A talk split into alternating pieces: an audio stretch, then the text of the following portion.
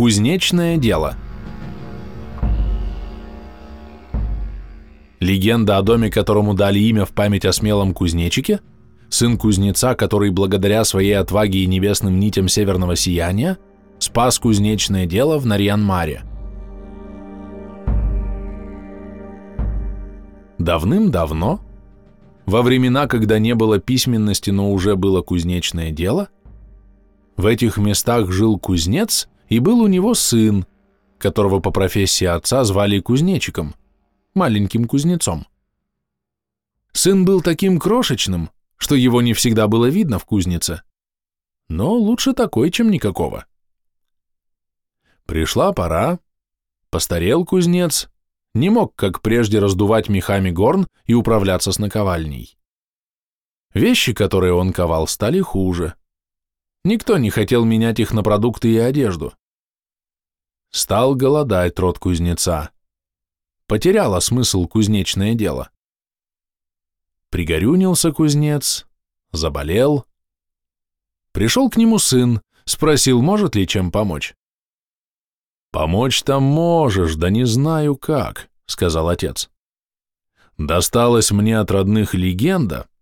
Если добраться до кромки северного сияния, найти серебряно-зеленую нить да проглотить ее, то вернется сила в руки, и руки смогут держать мехи. Только северное сияние так высоко, что никак до него не достать. «Я достану, отец», — пообещал сын.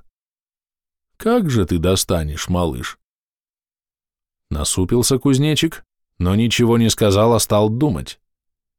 Думал три дня и три ночи, а на четвертую ночь выскользнул из чума, пришел к шаману и все ему рассказал. «Помогу я тебе», — сказал шаман. «Но за это отдашь мне свою способность проникать в крошечные места и миры». Согласился кузнечик. Дал ему шаман горстку семян и говорит, «Как засияет северное сияние над чумом твоим, встань под него, размахнись и брось семена вверх». Кузнечик так и сделал подхватило северное сияние семена, и упала с неба серебряно-зеленая ботва.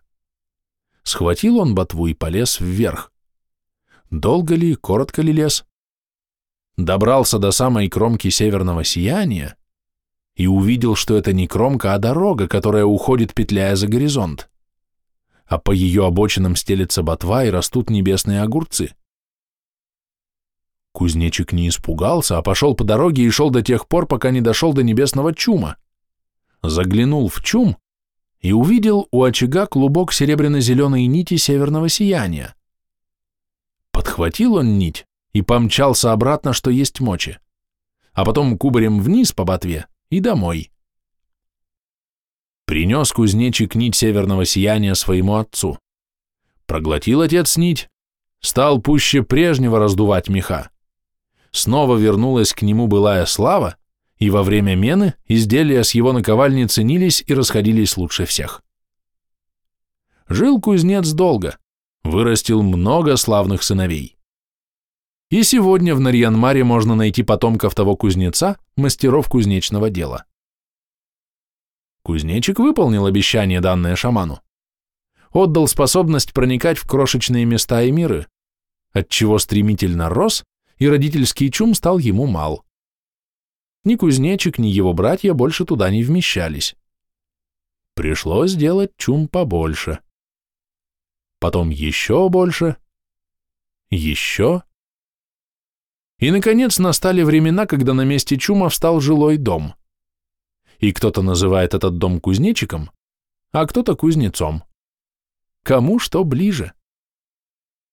Адрес дома – Нарьян-Мар, улица Хантазейского, 13. Автор текста Андрей Сулейков.